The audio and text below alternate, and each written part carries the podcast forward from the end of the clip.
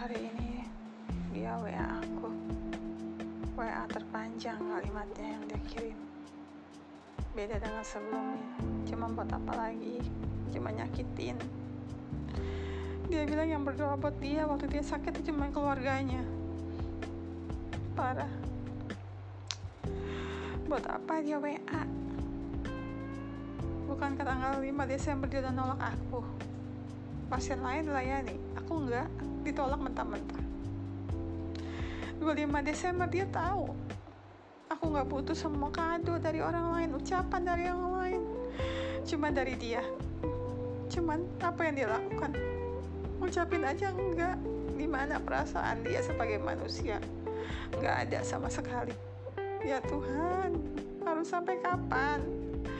Aku bisa ngelupain manusia nggak punya hati macam dia